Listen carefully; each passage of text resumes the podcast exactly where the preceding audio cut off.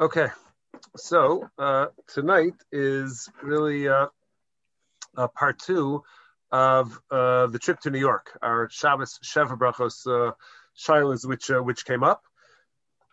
Um, we talked about on Tuesday maybe doing about something related to snow, but I think we'll hold off on that for now, and we're just going to do the the other shaila which I told you about, which was the issue of candle lighting where exactly is the appropriate place to do candle lighting. The specific scenario was that uh, uh, my sister arranged housing uh, for us in various different places.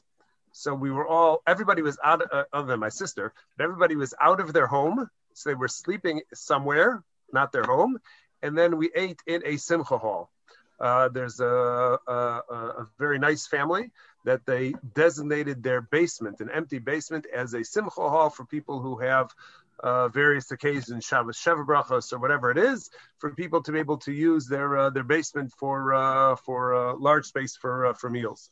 So we were sleeping in one place, we were eating in another place, and the question in those situations always is, where should we light candles? That's always what uh, what everybody's busy with. If, if we're not busy preparing food because it was catered, so then the only other question which uh, which we wonder about is where are we going to light Shabbos candles? Do we light it at the house? Do we light it at the catering uh, at the uh, at the Simcha hall? And if we light it at the Simcha hall, does that mean everybody has to sit there, light there at candle lighting, and then they sit around for an hour until the men show up after davening? So it makes for uh, becomes very labedic when uh, when these shilas arise. So what uh, we will try and do is we will try and go, go, through some of the basic ideas and the basic sources, and we'll see what the the poskim say, and then uh, and it will all be good. Okay, so let's pull this up. Let me get you guys moved over here so I can see you and it. Oh, once. Okay. Let me begin from the top. Okay. So here is our primary source. Can can you close the navigation thing on the left, or are you able to? Or um, I can do anything. So, well, yeah. There you go. It's, it's better on my screen. I didn't even realize. I didn't even realize it was open. Okay. So we start over here at the uh, the top we start with the Gemara in Shabbos. So the, the first part is going to be just sort of pinpointing what exactly the uh, the obligation is. So the Gemara in Shabbos says, "The Amr of Nachman bar of Zavda, the Amrila Amr of Nachman bar Rava Amarav." So very straightforward sentence. Hadlakas ner Shabbos chova. So uh, lighting candles on Shabbos is something which is an obligation. I don't think there's any great chiddush as far as that is concerned, that there's an obligation to go ahead and light Shabbos candles. Where it begins to get interesting is the question why? Why do we light uh, Shabbos candles? What are we trying to accomplish? What is the uh, the purpose? Uh, what is the goal? So here, as we're going to see, there is a pretty major machlokas so we'll see different approaches, uh, both in the Rishonim as well as in the Poskim. And then from there, we will discuss some of the nafkaminas, some of the practical differences, whether or not you give this reason or that reason. And then from that, we will eventually springboard over to our question. So we're going to begin with Tosos. Usually begin with Rashi, but for some reason tonight we're going to begin with Tosos. So on this uh, Gemara, which says the Gemara in Shabbos uh, Chav base, which says that Hadlakas ner Shabbos is chova, is an obligation. So Toso says Perish b'makom suda. So he says that uh, the lighting of the candle. So Tosos number one goes ahead and tells us where the lighting should occur. So the lighting of the candles should occur b'makom suda in the place where you are eating many people are makbid uh, to light it specifically on the table where they're eating. It's not even on a table or a stand off to the side, but they actually light it on the table where they're eating. Makes for all sorts of, uh, of difficulties if you're going to then try and change the tablecloth because you're not allowed to move the candles, the candlesticks, anything of that sort. One day when we discuss a muksa shilah, so maybe we'll get around to that. But here Tosa says you're going to light it b'makom suda, why? It's an obligation to go ahead and eat the suda on Shabbos b'makom haner in the place where the candles are burning. Why? Tosos says mishum oneg. So Tosos, the key term as far as uh, as far as Tosos is concerned, is that it's part of oneg Shabbos. Uh, eating chazal assume, uh, and this appears a couple places in Shas, that pre- people will enjoy their food. Food is not only a taste bud experience, it's also a visual experience. And if a person is sitting in the dark, they're not going to enjoy their food to the same degree that they will enjoy it if they could see it. You want to see whether that steak is well done or whether it's rare or medium rare. You want to, whether you're going to see the red or not. Uh, so, being that food is a visual experience, so if one is going to enjoy Shabbos and enjoy the food on Shabbos, experience Oneg Shabbos, so there has to be light on the table where you are eating. So that is, according to Tosos, that's the reason why we light Shabbos candles. It is an expression or a fulfillment of Oneg Shabbos. And this idea, as we will see now, actually makes its way into Shulchan Aruch. Shulchan Aruch says, this is in uh, Orach Chaim in the Reish Samach Gimel Sifyud Beis, Echad ha'anashim v'echad ha'nashim. Doesn't make a difference whether we are discussing men or women. Chayav Elios bevateyem ner doluk b'Shabbos. So you need to have in your house, and in this regard, house really means in your room, but everybody has to have in their room uh, a light which is uh, which was kindled, which was which was lit for Shabbos. Afilu ma yochal, and this we uh, also this comes from the Gemara and Shabbos. Let's say a person is really really destitute and can't even afford to buy food for Shabbos. That's afilu eno ma yochal. So what are you going to do? So if you can't afford food, certainly you can't afford oil for uh, for the light or a candle for for uh, for Shabbos lights.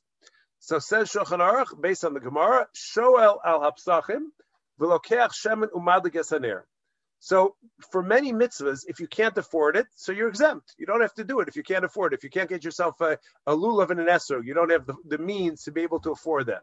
So you don't have to get it. And if a person can't afford, I don't know, tzitzis or talis or tefillin, also, if a person can't afford it, so they can't afford it, what are they, what are they supposed to do? Some of those things you could borrow, but if you can't afford it, you can't afford it. But here there's a special chiddush by Ner Shabbos that even if you can't afford it, you're obligated to go ahead and borrow money. That's the shoal al, al or ask for tzedakah. But It's not even borrowing money necessarily. You're going to ask for tzedakah, and with that money that you obtain, Velokeach shemen, you're going to purchase some with some of that money. You're going to uh, purchase oil, esaner, and thereby light your lamp, or what we would say is candle. Why is it necessary to go ahead and even ask for tzedakah? Get yourself a green card and start collecting tzedakah for this purpose. So Tosos uses that same, uh, sorry, Shulchan Aruch uses that same phrase that Tosos used and that is that it's part of your obligation of Oneg Shabbos. It's part of your obligation to enjoy Shabbos, and therefore that's where the uh, this obligation stems from. And it's so far-reaching that even if you have to uh, take tzedakah in order to be able to do this mitzvah, you're obligated to do so. What is psachim in this context? Uh, Pesach is a doorway. Okay. Now, says Lavush. Now, Lavush is a commentary uh, on Shulchan Aruch as well, not directly on Shulchan Aruch, but he follows the same simanim and basically the same sifim. So he explains via zahir lasos ner yafel Shabbos. So a person should make an effort to obtain a nice uh, candle for Shabbos, something which is going to burn nicely. You have to take yourself back a few hundred years where you couldn't buy oil which was readily made and uh, uh, and burns easily and nicely and produces a nice clean uh, flame. So back when it was difficult to get yourself good oil, so that's why the Lavush says and the Gemara says that you should make sure that you get yourself a good quality oil at least for Shabbos. Shazel gam me'onek Shabbos. So he uses the same phrase that having uh, candles lit in the house on Shabbos is part of your oneg Shabbos. Kishabayis male ora, when your house is filled with light, so being able to see where you're going is part of Oneg Shabbos. And then he says, and this is also, this is going to be really part, perhaps part of the third explanation. He says, Vizeo nikra shalom bayis. And this is what we call shalom bayis. Shalom bayis is in the sense that you'll be able to see where you're going and what you're doing. And that is going to add, so Oneg Shabbos in Shalom bayis, the Lavush is sorting use, is using as synonymous terms.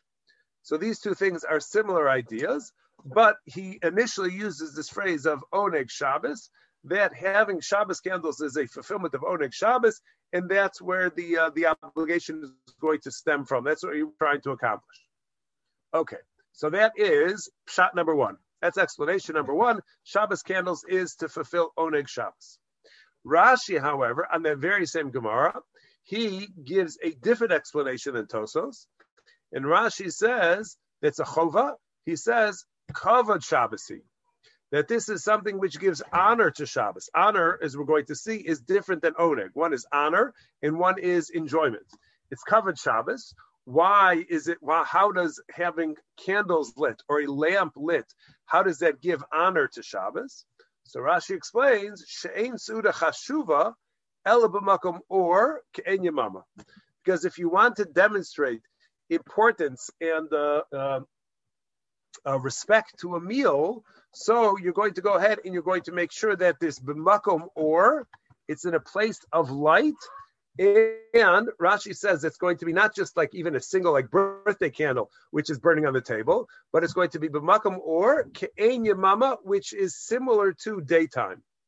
So Rashi seems to be describing a room which is filled with light, the same way that we have lamps on or we have uh, feeling uh, uh, uh ceiling uh, uh, cans, which provide illumination for the entire room. So Rashi says, kavod Shabbos is that if you want, back in the time of Chazal, if you wanted to demonstrate that this meal is not just, uh, you know, something, it's not just a Snickers bar, which you're grabbing as a snack or some chips or something like that, but it's something which is a really uh, an honored meal where you would have honored guests and whatnot. So the way, one of the ways by which that would be demonstrated is the lighting of candles. So the lighting of candles at the Sudan Shabbos means that this is not simply a Wednesday night dinner or a Thursday night dinner. This is a chashav meal. This is an honored uh, meal, and therefore there are going to be candles which are which are lit. Okay, so that is, excuse me, explanation number two. So, so far we have two explanations. One is oneg Shabbos; it enhances the enjoyment of Shabbos. Number two is kavod Shabbos that it gives honor to Shabbos. Now, number three, which is sort of what the Lavush told us, but now we'll see it a little bit clearer. So now there's another Gemara. It's an earlier Gemara, but also in Shabbos. Amar Rava Rava says, Pshitali. It's obvious to me. So this again, what Rava is telling us is one of the things which we have to do in halacha on occasion. And I tell you this uh, uh, often in, in shul, that if you if somebody asks a shaila, uh, is something mutter or aser, so those are relatively easy questions to answer. Because if you know the material, if you study the material, you know those sifim, or you know that section of halacha, so you should know the answer whether the whether it is yes or whether it is no. Where shilas become difficult is when there are two values or two pursuits which are in conflict with one another, or let's say two mitzvahs which are in conflict or in tension with one another, and what we refer to as the rock paper scissors of halacha. So somehow we have to decide which of these two mitzvahs or which of these two values are stronger, and therefore you're going to follow one at the expense of another. So Rava does that exact thing over here. He says pshitali. He says it's obvious to me ner Beso and ner Chanukah. So this is the scenario which we are discussing.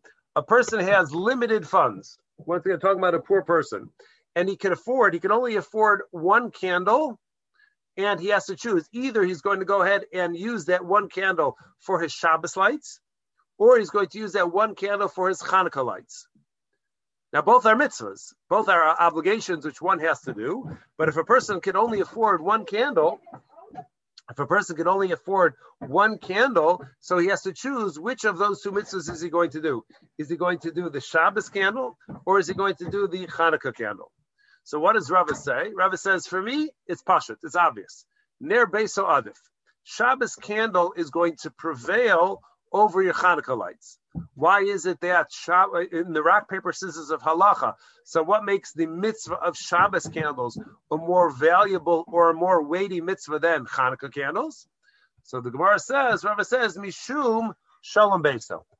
Because uh, lighting Shabbos candles that's designed to illuminate the room, that's going to generate or uh, hopefully assure that Shalom bayis remains. And therefore, that is going to be more important, as valuable as the mitzvah of Hanukkah candles uh, happens to be, and as important as it is, the principle of Persume Nisa, of publicizing the miracle of Hanukkah. Nonetheless, Shalom Bayis is more important. And therefore, when given the tension between those two, Shalom bayis is going to win out. And therefore, we would use that one candle or that one amount of oil for your Shabbos candles. What makes Shabbos candles? How does that relate to Shalom bayis? So Rashi says he gives explanations in two places.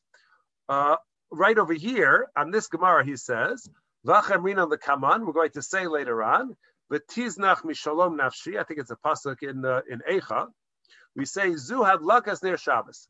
So this pasuk goes ahead and that it means that they rejected, I think, the uh, the uh, the the piece of my soul, the uh, the um, yeah, piece of my soul, P E A C of my soul. Zu had lakas ner Shabbos. So this is refers to Shabbos candles. What does uh, lighting Shabbos candles have to do with Shalom Bayis? So here Rashi explains, Shebnei Beso mitzdarin because people are in distress when the lights go out. If you've ever experienced a blackout at night, when the power goes out. So until you can go ahead and find your flashlight, back before we had cell phones with us at all time, so we have lights with us now wherever we go. But back in the day, when all of the power goes out, so it's an incredibly unsettling feeling to be sitting around in the dark. And when a person's sitting around in the dark and they don't know there are Legos on the floor, there aren't Legos on the floor, there is this or there's that, I can't find uh, where I'm going, where's the chair, where's the table. If I can't see any of that, so everybody's tensions get uh, uh, go through the roof. And when everybody's tension is through the roof, because nobody can see where they're going and stepping on each other and all of that, so that will quickly lead to a complete breakdown of all shalom bayis. So making sure that there's light in the house is something which is going to assure, it's going to maintain the shalom bayis. That way we could all have our space so we can watch where we're going and nobody's going to get hurt and all of that. And that's something which Rava says is a much higher value, a much more important value in pursuit than the of the publicizing of the miracle of Hanukkah candles. Rashi says also that uh, this is on the original Gemara that we began with. He says, Makom she'en ner in shalom. That in those places where you don't have a candle lit, you don't have a candle or a lamp or a, a light bulb or something, so there's going to be no peace. There's going to be no shalom bayis. Why? Shaholech v'nichshal v'holech ba'afela because the person is going to walk around and vinichshal, inevitably they'll trip on something. Somebody didn't clean up, pick something up off of the floor, and you'll end up tripping on that and you'll yell and scream at that person. As you walk around in the dark, again, it's very tension filled to be walking around feeling for where's the door handle, where's the window, where's everything in the in the room. So that's something which is not conducive to shalom bayis, and therefore uh, we light Shabbos candles for the purpose of shalom bayis. Okay. So we now have, at this point, we have three explanations. We have one explanation that comes from Tosos, which was Oneg Shabbos. Explanation number two, which came from Rashi, was Kavod Oneg Shabbos, meaning it, it allows you to enjoy the meal better. Kavod Shabbos, Rashi says, is it allows you to go ahead and um, it allows you to Rashi, yeah, Rashi. Rashi says it's going to be kavod Shabbos. It gives more honor to the meal to go ahead and have lights on in the meal where you are eating. And then uh, Rav and the Gemara, together with Rashi's explanation, connects the idea of lighting Shabbos candles with Shalom Bayis. The, as we said, the Lavush connects Oneg Shabbos and Shalom Bayis together, but let's just assume for right now for these purposes, we're going to assume that there are two reasons. One, two primary reasons. One which is kavod Shabbos and one which is Oneg Shabbos. Now, why is it important to know whether or not the reason we light Shabbos candles is to honor Shabbos or whether it is to enjoy Shabbos? So here in a set of Mishnah Berurah, which I have called Mishnah Berurah Hamavur, which has a lot of notes and background on the Mishnah Berurah. So he writes in the notes over here, the Anafka Mina, imachiv midin oneg o midin kavod. So he's going to present us two differences, two practical differences, whether or not uh, scenarios where it will make a difference whether lighting Shabbos candles is an expression of honor of Shabbos that's covered, or whether lighting Shabbos candles is an expression of oneg Shabbos, the pursuit of being able to enjoy the experience of Shabbos. So he says, "Ki imumi din oneg." Because if we were to say that the reason why we light Shabbos candles is to experience the pleasure of Shabbos, oneg Shabbos, azai kisha oneg avuro shalo daluk. So let's say a person enjoys the dark. Just like there's some people who enjoy the cold rather than the heat, there's some people who like sitting in the dark rather than in the light. So they would prefer to have a dark room rather than a light room. You could look around who's on the screen over there, who has more light in their background or less light in their background. But different people have different uh, different ways of perceiving things. Person may have a tension headache, may have a migraine, and they can't stand any light. So for them, they'll enjoy Shabbos much more if the lights are off than if the lights are on. So he says, Eino mechuyav lahadlik. So if the whole effort is to have oneg Shabbos, that means it's somewhat subjective. And if my oneg Shabbos is going to be to sit in the dark, so I would have the right to go ahead and do so. Ulam, however, imumidin kavod Shabbos, if lighting Shabbos candles is an expression of kavod Shabbos, because the the presence of lights on the table where you eat is what gives honor to the meal. So then, so it doesn't matter whether you like the lights there or not. It's not up to you. It's because the presence of candles give honor and uh, uh, give honor to that uh, to that occasion. And therefore, if you say it's because of kavod Shabbos, it's not going to be subjective at all. It's going to be objectively the candles give that honor to Shabbos, and therefore it must be done regardless of your preference. Yeah, Tzachi. Doesn't Rashi take care of that problem though of of preference because nobody can walk in the dark. Rashi right. just said that you're going to trip over things. So I mean, whether your presence or not, you still want the light. Right. So so we're only going through the nafkaminas between the uh, original Rashi and Tosos about whether kavod or oneg, how shalom bayis is going to play in. So for this for this uh, paragraph which we're reading now, uh, uh shalom bayis isn't going to play into that. Uh, shalom bayis will come back in in, uh, in a few more paragraphs from here. But you're correct. If you try and add shalom bayis in there, so then that also uh, will throw things off. Indeed. Then he says, second nafkamina, second difference is going to be daluk. Let's say, and this is going to have great significance for us in the 20th century, 20, 21st century. Let's say you had candles which were already lit. So you're not lighting them before Shabbos. You don't need to light them before Shabbos because you had candles which were burning in the room anyways. So now, im midin kavod Shabbos. So if the whole thing is that lighting candles for specifically for Shabbos is a means of giving honor to Shabbos. So if, even if the candles are already lit from an hour ago because there was a power outage and there's a big storm and it was dark out anyways. So you had lit candles. So those candles which you lit for illumination, that's not going to be the same thing as kavod Shabbos. Kavod Shabbos means you're lighting it specifically for the reason to give honor to Shabbos. And therefore, even if they're already burning, you got to extinguish them and then relight them in order to be able to do the mitzvah of kavod Shabbos. Ulam, on the other hand, he says, midin oneg Shabbos. If the whole purpose of the candles is because you'll enjoy the meal more if you could see the food that you are eating, ha'ikr shea or babayas. So then the primary concern, the only real concern is there should be light in the house. If there's light in the house already, so why should you have to go ahead and extinguish the light and then rekindle it? Why do you have to relight it? The whole thing is just to have light. If I have light on in the room anyways, because the candles were burning uh, uh, already for an hour, so I would not have to go out of my way to light it specifically for Oneg Shabbos, because Oneg Shabbos is really focused, according to this nafkamina, this difference, Kavod Shabbos is the act of lighting the candle to honor Shabbos. Oneg Shabbos is, is the result of having a candle lit. And he says the nafkamina will be whether or not you have to specifically light it for Shabbos or just make sure that you have uh, that there is light in the in the room.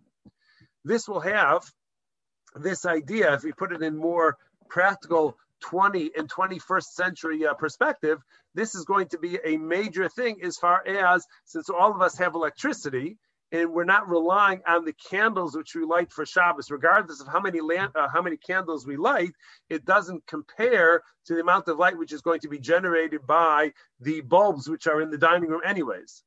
So whether or not you uh, uh, you're fulfilling the mitzvah of let's say oneg Shabbos by lighting Shabbos candles when I have a whole chandelier which provides enormous illumination anyways, so that's something which the poskim struggle with as to how exactly we're going to balance the presence of electricity and plenty of light in our room anyways, uh, and the candles essentially add nothing to the illumination which is in the room. So for kavod Shabbos, you could say that it still gives honor to Shabbos if you light Shabbos candles specifically for that reason. But if you're going to go with the reason of oneg Shabbos, so then it would be highly questionable whether there's a value to lighting Shabbos candles when we have plenty of light bulbs which are providing more than enough illumination. Okay, so that's something that you're going to uh, to keep in the uh, the back of your mind. Okay, now let's go back to uh, the reason. So we have one reason, uh, we have two reasons uh, of Oneg Shabbos and Kavod Shabbos. Now, for, for as we move forward, we're going to sort of group these two things together. So Oneg Shabbos and Kavod Shabbos both relate to the meal. Either Oneg Shabbos, I'll see what I'm eating and I'll enjoy the food better. Or Kavod Shabbos is it gives honor and respect to the meal to have candles which are burning on the table. So both of those are meal related. The other reason which is Rava's reason of shalom bayis, that has nothing to do with the meal. That would be that would hold equally true in the dining room, the basement, in all the bedrooms. Wherever you're going to go in the house, you need to have light on so that you could walk comfortably without being afraid that you're going to trip on somebody or on something. So here we have, uh, if we say that the reason is somehow kavod or oneg Shabbos related, we may conclude that the correct place to light the candles and make the bracha is specifically in the dining room. If we say that the primary thrust of the mitzvah is shalom bayis, so maybe you could go ahead and you could light the candles and say the bracha in your bedroom because that is sure shalom bayis because you're able to see where you're going, or maybe better in the kids' room, so that when you go to put them to uh, to bed, you won't trip on anything that they left on the floor. You won't, uh, you know, cut yourself on the uh, on the toys which are which are there, and therefore you can make the bracha on any light which is really lit anywhere in the house. So, which is the primary location as far as lighting is concerned? Dining room, or it can really be anywhere in the house. So here we also have a fascinating uh, sort of inconsistency. So the Rama says in this one place, says Ikar hadlaka shluya benero shemadlikim al shulchan. He says the primary hadlaka, the primary lighting which you're going to do to fulfill the mitzvah, is the candles or the light which you which you kindle on the table where you eat. So the Rama is saying saying dining room is most important as opposed to the rest of the candles in the house. They may provide value in terms of shalom bayis, but they are not considered to be the ikr. The ikr is going to be the candles which we light in the dining room, and that is where we are going to light, and that's where the bracha is going to. Uh, uh, that's where we're going to say the bracha, and that's what the Mishnah Berurah explains. He says, "Hainu the alehen v'lo al shahanerus." by saying that the dining room is a primary location for candle lighting, as opposed to the basement, the living room, or one of the bedrooms. What essentially the Rama is emphasizing is you're only going to say one bracha on candle lighting. Even if you light in the, the if you have a huge mansion and you're lighting in 16 different rooms, so you'll be able to see where you're going, you're only going to say the bracha once. So where do you go ahead and say the bracha? On which candle lighting do you say the bracha? So Mishnah Berurah says that the Rama is telling us that the primary lighting is the lighting which occurs on the table, on the table where you eat in the dining room, and therefore you're going to make the bracha on those candles, velo al shar neros, and not the other neros in the house. Why?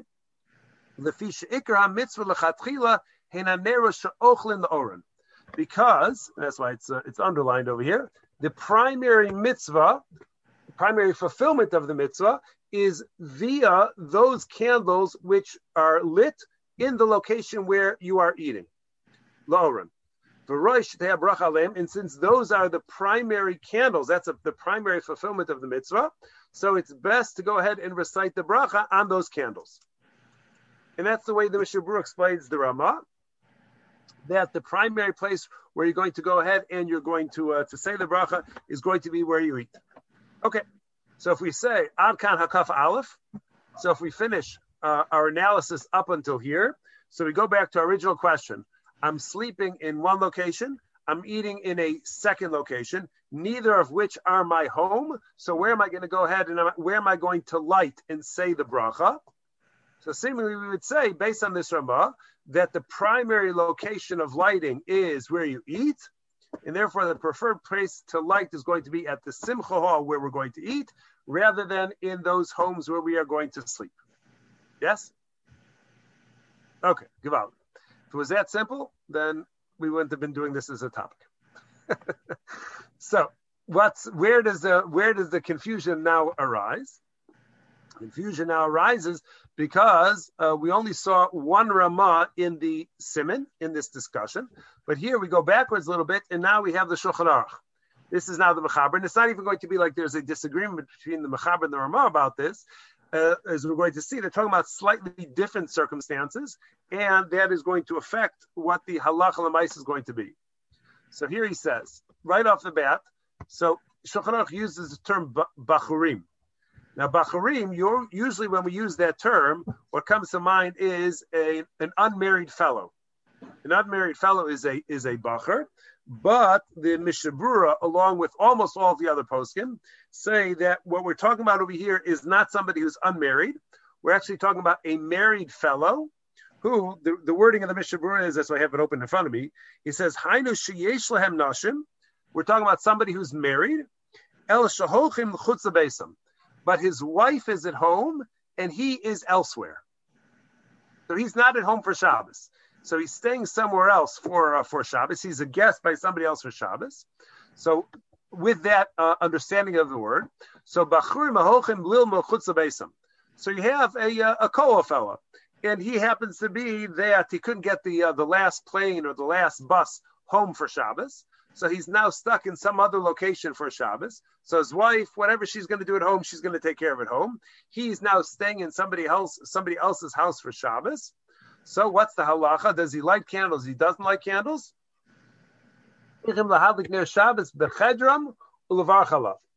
So they have to go ahead, and this uh, person is going to have to this uh, this kollel fella is going to light candles, light Shabbos candles in the room where he stays, whatever room that it is where he is staying. He's going to light candles there, ulevarich alav, and he's going to make the bracha there. Now, why is this such a such a significant halacha? So Mishnah Berurah explains that Bechedram is going to light candles in his room. Afilu achedem yuchad rak lalunsham. So here's the key: that this the room with that this younger man, that this kollel fella is going is in, where he's going to be lighting his Shabbos candles. It's specifically designated for sleeping. That's the bedroom. So that's the bedroom where his bed is going to be, and the the Mechaber is saying, Shulchan Aruch is saying he's going to light in the room which is is his bedroom for Shabbos, Ochlin b'bayis Even though he's eating, whether it's a different house or a different room, but he's lighting. The main thing is he's lighting where he sleeps, not where he eats. So now this goes ahead and this confuses us because we just got through saying the Ramah told us that the primary location of lighting is and where you're going to make the bracha is where you eat, not where you sleep, not anywhere else in the house. And now on this halacha, Mishnah Berurah is explaining Shulchan Aruch to say that when you're staying by somebody else's house, you're going to light where you sleep and not where you eat. Now, why are you lighting where you sleep and not where you in, in the bedroom? So in the next Mishnah Berurah, he explains ner chova mishum shalom bayis. So here, all of a sudden, he now says that the, the obligation to light Shabbos candles is mishum stems from is out of the motivation to promote or maintain shalom bayis. So he's going off of the reason of kavod Shabbos and oneg Shabbos, and now we're going back to the other reason, which is shalom bayis. To make sure that you don't uh, stub your toe on a stone or a piece of wood or on some furniture which is there. And now we emphasize the important point that this kollel fella, so what's he going to be doing? He lights Shabbos candles, and then he runs to shul for Mincha Maariv. He's eating somewhere else, and he doesn't get back to his bedroom until after the Suda. So says the Mishnah Berurah that if that's going to be your schedule for the eating for the evening, you're lighting candles, you run out to Mincha Maariv Kabbalah Shabbos, then you go to the Suda, and then you come home. You have to make sure that the candles are long enough, or you put in enough oil, so that they still remain burning when you get home after the Suda. Because otherwise, they're ineffective. If the whole purpose is to make sure that you have light, so that you the, the, room is illuminated, so you don't trip on anything, it doesn't help to light that before Shabbos begins when it's still light outside. And then by the time you get home, the candles already went out. Then it didn't serve any function whatsoever to uh, to make you more comfortable as you're walking around the room. And he says, and if you don't do that, if you light small little candles because you don't want candles to be uh, burning for a long period of time with nobody home, so you take little uh, birthday candles, you cut them in half, and they burn for about 30 seconds. So havi bracha. So he says that would be a bracha levatala. Because if the pur- if the purpose of the candles is to promote shalom bayis, and it didn't do that, so then you didn't accomplish anything. So you ended up, you didn't fulfill the mitzvah. The bracha that you said doesn't accomplish anything. And that's something which one has to be mindful of. One of the ways that one could potentially get around that is to light early enough that you can sit. Sometimes what people will do is they'll light it and then they'll sit in front of the candles, let's say for five minutes, they'll do a little parsha, they'll read, uh, you know, something, they'll, uh, they'll sit in front of the light to get some benefit from it before they leave in that way, they already had benefit from it, and they don't have to worry about it after on. It avoids being a bracha levatala. But the main thing over, we have over here is we now have this inconsistency. This is where the confusion arises, because the Rama told us that the primary location of lighting, and we're going to say the bracha is where you eat, and therefore, given our scenario, the lighting should take place at the simcha hall. And yet we said that now here the Mechaber and the Mishabur are explaining that if somebody's away for Shabbos, so they're going to light in the room where they sleep and not where they eat, which would mean that all of us who are staying at somebody else's house, so we should go ahead and we should light in the house where we're sleeping, not not, not even not even in necessarily in the house where we're sleeping, specifically in the room which we were assigned to sleep in. That's where we would go ahead and we would light the Shabbos candles so that we could see where we're going in that room. So now this is the question. Where are we supposed to light? Are we lighting in the Simcha Hall like the Ramah? We're lighting where we're staying, which is like the Mechaber. This is the essence of the confusion. So it only took us about 35 minutes to get to our question. But give out. But now we got it. Uh, now we got it clear. Okay. So there is a work called the Piskei Teshuvos. Piskei Teshuvos is a work. The author is still alive, and what he does is he goes through the order of the Mishnah Berurah and he adds explanation. He adds, he sort of updates with more recent chuvas in Sfarim, which are written about the, the various uh, uh, halachas. And he's, uh, you know, he has a, a, a very uh, broad bikias, broad breadth of knowledge of, uh, of sources and whatnot. So it's a very valuable uh, source. So on this, because there's so much confusion about this, so he says, you know what I'm going to do? I'm going to make it easier for you, my reader, and I'm going to provide you with some general principles to uh, to uh, to guide you through determining answering these types of shailas, and uh, you know with plenty of sources related to that. So we're going to read two of his principles. So the first thing he says is as follows: says this is Klal Aleph. He says So he also says that when it comes to lighting candles on Shabbos, there are two obligations, two different uh, things which you're trying to accomplish. The Hainu, Zula Sachovim would tell us Shiyah or B'chol Hamakomos Shemishtamish B'Shabbos. I don't like the, always the way he words things, but he says that the first obligation is going to be that you have to assure that there is light, that every room which you're going to use B'chol Hamakomos Shemishtamish B'Shabbos, all of the rooms that you're going to use for Shabbos, you want to make sure the previous phrase is Sheyeh or that those rooms should be sufficiently illuminated.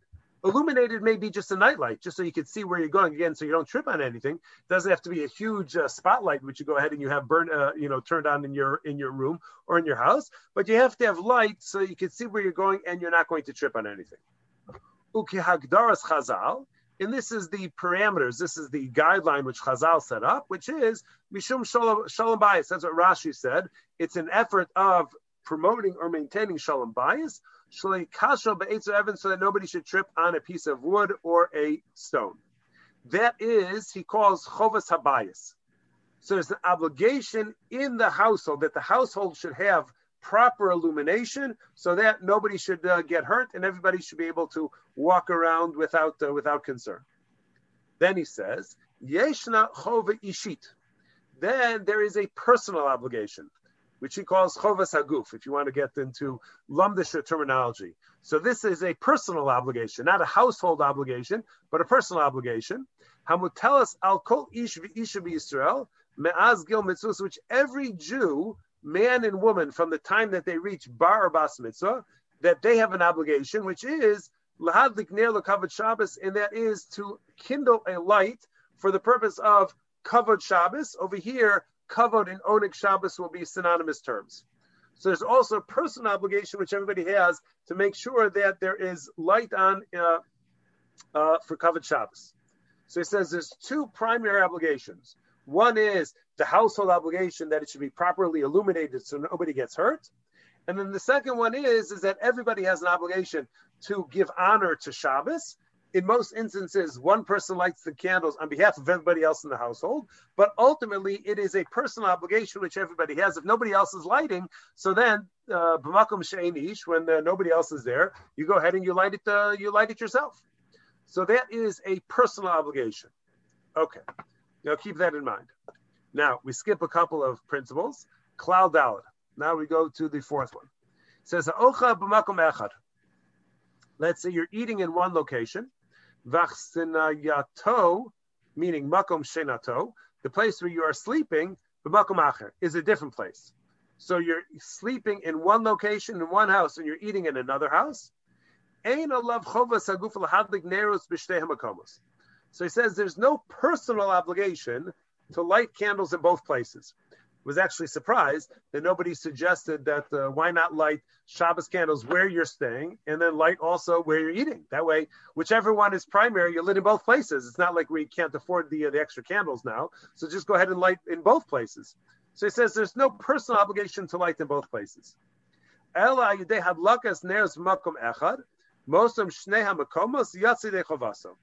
If you light candles in either one of those two locations, so you will fulfill your obligation.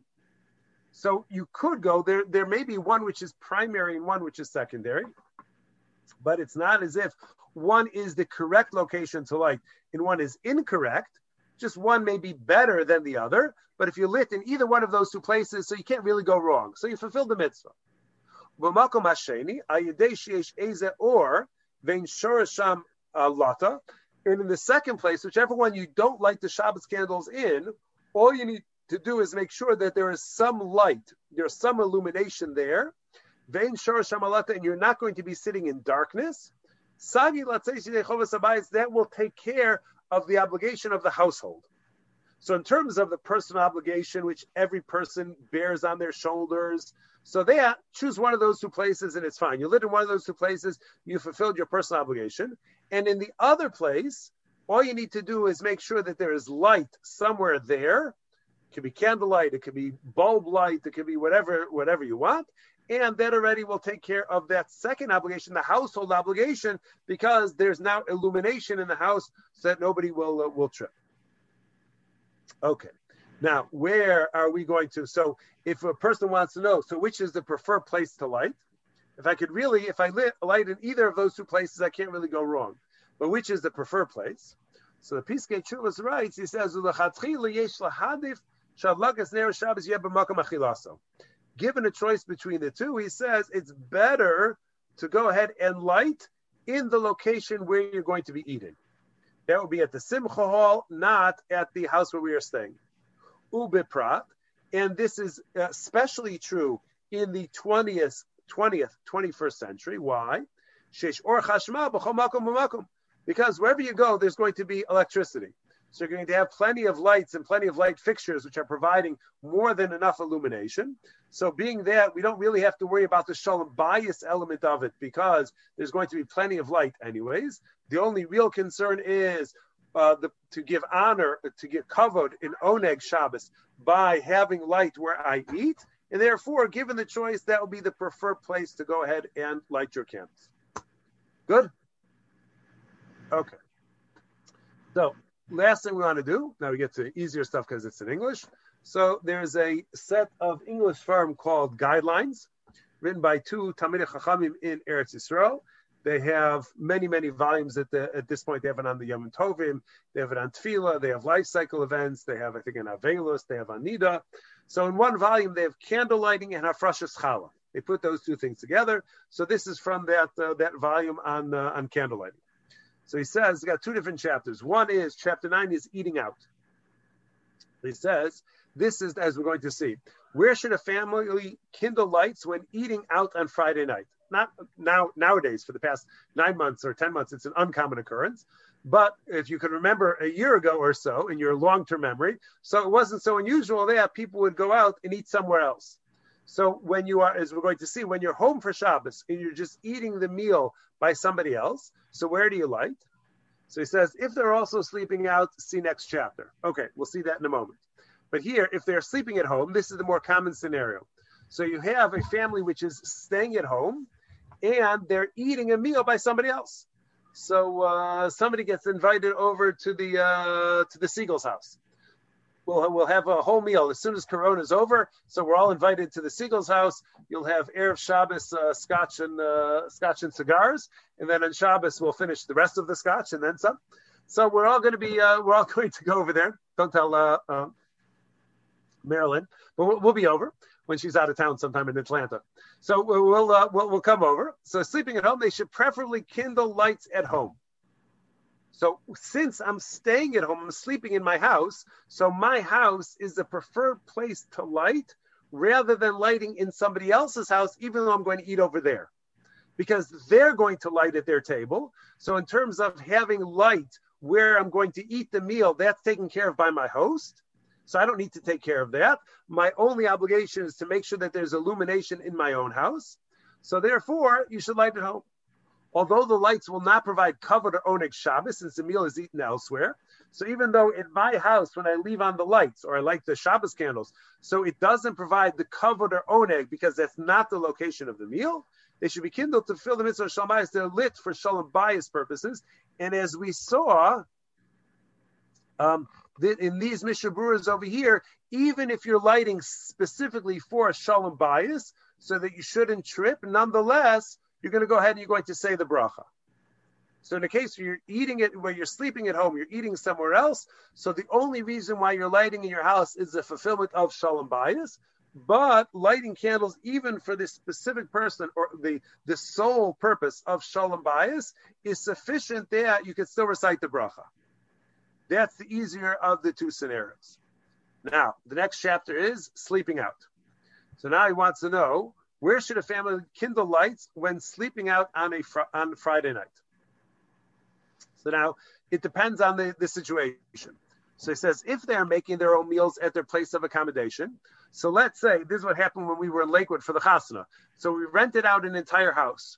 So there was a possibility, uh, early on in the planning stages, that we were going to stay in this rented house in Lakewood for Shabbos also and we would have Shab- Shabbos Sheva Brachos at that rented house. So if we're renting a house and we're having the meals in that house, so then obviously they should light in the dining room just as they do at home. That's already a no-brainer. And if you actually look in the footnotes to this, or the end notes really to this, so uh, the note for uh, paragraph 152 is pashut. That's all it says. It's obvious that that's what you go ahead and do. So that's really not difficult. That's not even our scenario. Our scenario is what if they are invited out for the evening meal. So this is this is essentially our shaila. You're going to be sleeping in one location, not your home. You're going to be eating in a second location, also not your home. So where should you light? So he says if they're sleeping in a separate apartment, they should preferably light there, since this is considered to be their home for Shabbos. So this is talking about, and it, it, I, I, understand this because I looked at the, the notes to make sure that I understood his, their, their terminology. It's two authors who, who wrote it. But he says that if they're sleeping in a separate apartment means I'm renting the house in Lakewood, and then we're going to be eating a meal in another house. So if I'm actually renting a house so that that rented house is mine for Shabbos, so then we're going to light there. Because since we're there for Shabbos, that is our place and nobody else is there. So this is since this is considered to be their home for Shabbos. So as a result of the rental of the house, that's my house for even if I borrow the house, but it's my house for Shabbos. Even if I eat elsewhere, my home is going to be the primary place to light, and the meal will be taken care of by whoever the host is over there. Care must be taken to derive benefit from the lights. Okay, we saw that uh, that Mishnah Berurah that you want to make sure that you don't light the candles, run out, and then have them burn out before you get home. Now, next thing, if they're sleeping with the family where, uh, oh, sorry, but now if, uh, if they're sleeping with the family, um, uh, sorry, not that, that's it. Now, scenario number two, if they're sleeping with the family where they are eating, so this is talking about where I'm not renting a house by somebody else, I'm actually staying by the gold farms. So we're sleeping by the gold farms, and the gold farms are hosting us for the meals also. So in the event that that's the scenario which is going on, so then I don't light in the room where I'm staying, but rather the custom is to light in the dining room. In that case, you would go ahead and you would light in the uh, in the dining room because since it's all part of one location, it's all in one house. So given all in one house, so then the preferred place, like the original Rama, is to light in the location where you're going to uh, where you're going to eat. So it's only when there are two different locations that we have to choose between the two of them. So then you have this uh, this uh, this conflict. But in the event that it is all in the same location, you're sleeping by somebody else's house and you're eating there. So even though technically you might not even have to light candles altogether because you're part of your host's household, and just like the hostess is going to light for all the members of her family, technically she actually lights for you as well, and you don't have to light at all. But common custom is to go ahead and light anyways. But when lighting anyways in that scenario, you would go ahead and you would um, you would uh, light at the dining room because that will allow you that illuminates the house and also fulfills the element of covenant on Shabbos for the uh, for the meal. But going back to where you're at a simcha hall, so in the event that you are at a simcha hall, so really what goes on over here, what adds a, an additional wrinkle to that is, if you remember, um, right, when we said over here that when you're staying at home and you're eating somewhere else, so you don't have to worry about kavod Shabbos and Oneg Shabbos because your host is going to take care of that. When you're eating at a Simcha hall and it's nobody's house, so now if uh, if everybody lights where they're sleeping, then there's no candles which are lit in the place where you're eating and that would be uh, that. Then you're going to be then there's going to be no kavod Shabbos in no Oneg Shabbos altogether because in the place where you're eating, uh, if, if, nobody were to light over there. So for that reason, there are poskim. The Piskei Teshuvos writes, for example, that when you're going to be eating in some sort of simcha hall, that you should actually, he says that we, then we revert back to the original Rama who says that the primary location for lighting is going to be in the place where you eat and then before you leave the house, you make sure that you turn on some of those lights for the purpose of shalom bayis, so there should be illumination in the house where you're sleeping. And uh, uh, after the Suda, that nobody should uh, return in and uh, and trip and fall or or hurt themselves. Yeah, Tzachik. Sorry. Okay. In your situation and your simcha, you were eating a simcha at somebody's house, so somebody was lighting upstairs. No. Somebody was lighting, eating, and sleeping upstairs. Right, but that was that wasn't a meal that we were a part of. They they don't show up downstairs. They don't go downstairs. They use the kitchen downstairs. It's as if we. It happens to be in somebody else's house, but it's as if it wasn't in anybody's house, as if nobody uh, lived there. That's how it was sort of separate there. It's a separate entrance. It's a separate, uh, you know, kitchen. It's a separate everything. That would be similar to what you're describing as, let's say, a bunch of people in a condo. So well, if it's a condo, hotel. or a hotel. Like well, let's use condo, Everybody will light in their in their dining room in the condo. So if my neighbor next door in the condo is lighting Shabbos candles, that covers me because in the building somebody lit it the, the kavod Shabbos or oneg Shabbos. So his apartment has nothing to do with me. But that's that's truly a separate. He's he owns that con, condo separately. This is somebody who's donating the use of their basement. Right. They, but I don't know if that's different. Yeah, I, I, I don't think so. I think because that, that's not that's not where they eat it all. That's not part. They don't use that as part of their house. Right. So that's why it would it would seem that the that the lighting is going to take place to the preferred place. The the the um, the advantage over here is everybody was staying in a house where other people were also there. So in this way, it does work, Tzachi. Then the place where everybody was staying, there was a host and a hostess who were lighting their own Shabbos candles anyways, and there was going to be light down in the house where we were sleeping for the purpose of Shalom Bayis.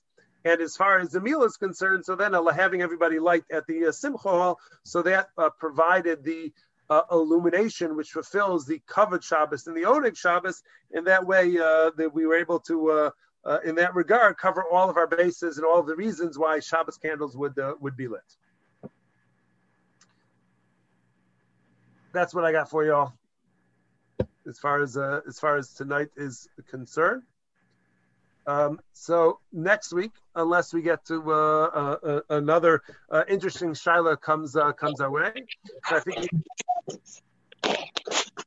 I think we may go ahead and do with that that Shiloh which we discussed on Tuesday about whether there's any responsibility for walking over your neighbor's snow, and now he's got footprints in his snow, and he enjoys uh, looking at a footprint-free front lawn you know you've ruined that for him. Is there any sort of uh, liability responsibility for uh, for any of those uh, any of those things? All right. Have a good night, everybody. Thank you. Laila Tov. Shabbat Shalom.